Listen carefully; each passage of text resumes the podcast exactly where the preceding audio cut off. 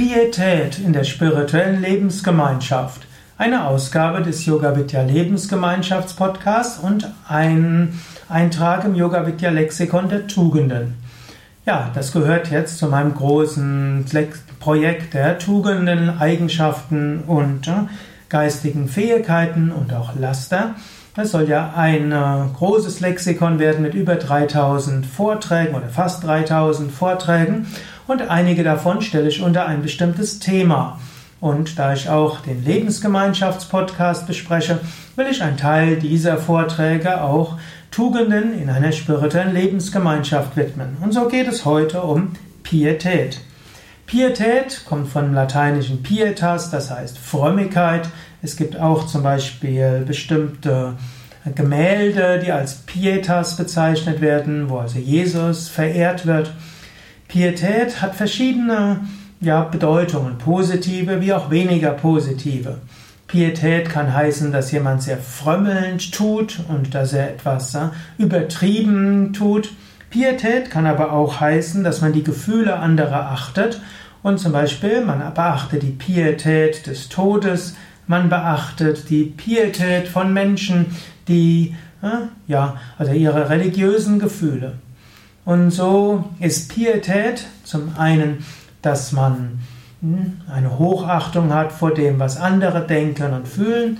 Pietät äh, ist etwas, was in einer spirituellen Lebensgemeinschaft auch heißt, dass man aus Respekt vor den anderen und vor den Werten der anderen manches auch deshalb tut und nicht tut, weil es für die anderen wichtig ist. Zum Beispiel angenommen, wenn du in eine katholische Kirche gehst, dann ist wichtig, dass du dir die Kopfbedeckung abnimmst. In einer katholischen Kirche gebietet es die Pietät, dass du ohne Kopfbedeckung bist.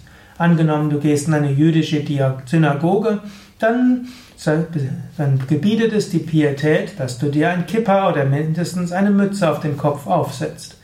Angenommen, du gehst in eine Moschee oder in einen Hindu-Tempel oder buddhistischen Tempel, dann gebietet es die Pietät, dass du die Schuhe ausziehst. Angenommen, du gehst in eine christliche Kirche, insbesondere in Europa, dann gebietet es die Pietät, dass du dort Schuhe anziehst. Angenommen, du gehst in einen südindischen Tempel, dann gebietet es die Pietät, wenn du Mann bist, dass du ohne Obergewand dort bist. Angenommen, du gehst in eine christliche Kirche, dann gebietet es die Pietät, dass du eben ein, mindestens ein T-Shirt hast und in manchen äh, südeuropäischen Ländern sollten Frauen mindestens auch lange Ärmel tragen. Übrigens auch in indischen Tempeln sollten Frauen langärmelige äh, Blusen, Gewänder haben oder Pullover.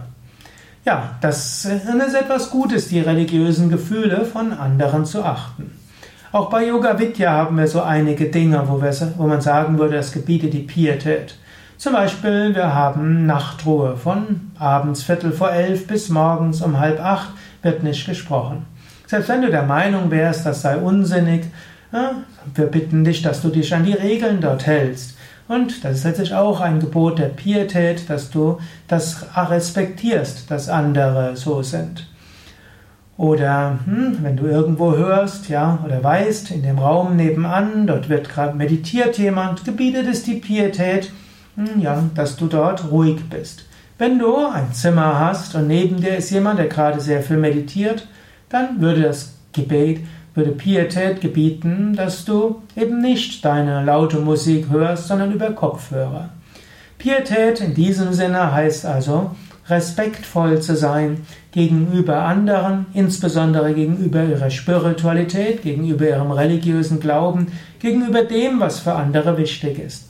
Eine Hochachtung zu haben gegenüber dem, was für andere wichtig ist.